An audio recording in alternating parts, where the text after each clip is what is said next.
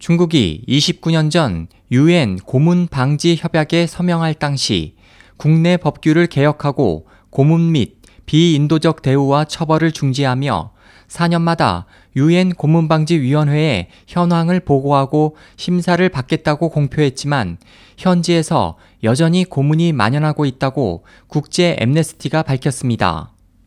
중국 인권 사이트 유권망은 유엔 고문방지위원회는 11월 9일부터 한 달간 중국 정부의 고문방지 협약 이행에 대한 심사를 진행합니다.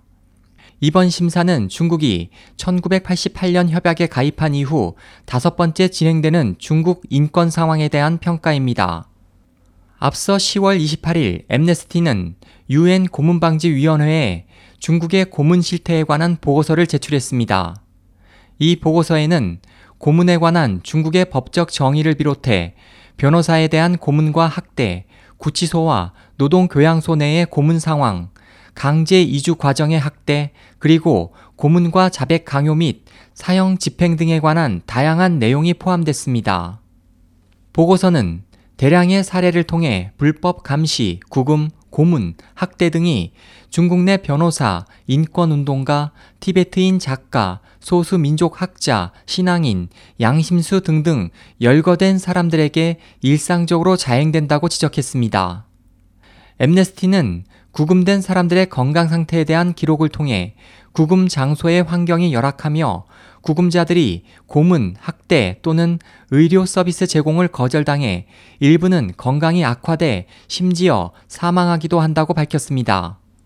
이에 대해 중국의 인권운동가 후자는 엠네스티가 밝힌 모든 내용은 중국 내 각종 구금 장소에서 지금도 여전히 자행되고 있다고 말했습니다.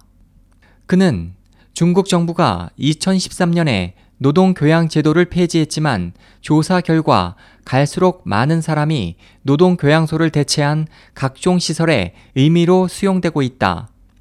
파룬공 수련생을 개조하기 위한 법제 학습반, 탄원인 처리를 위한 흑과목, 정신병원, 개독소, 폐 건축물 등이 그것이다.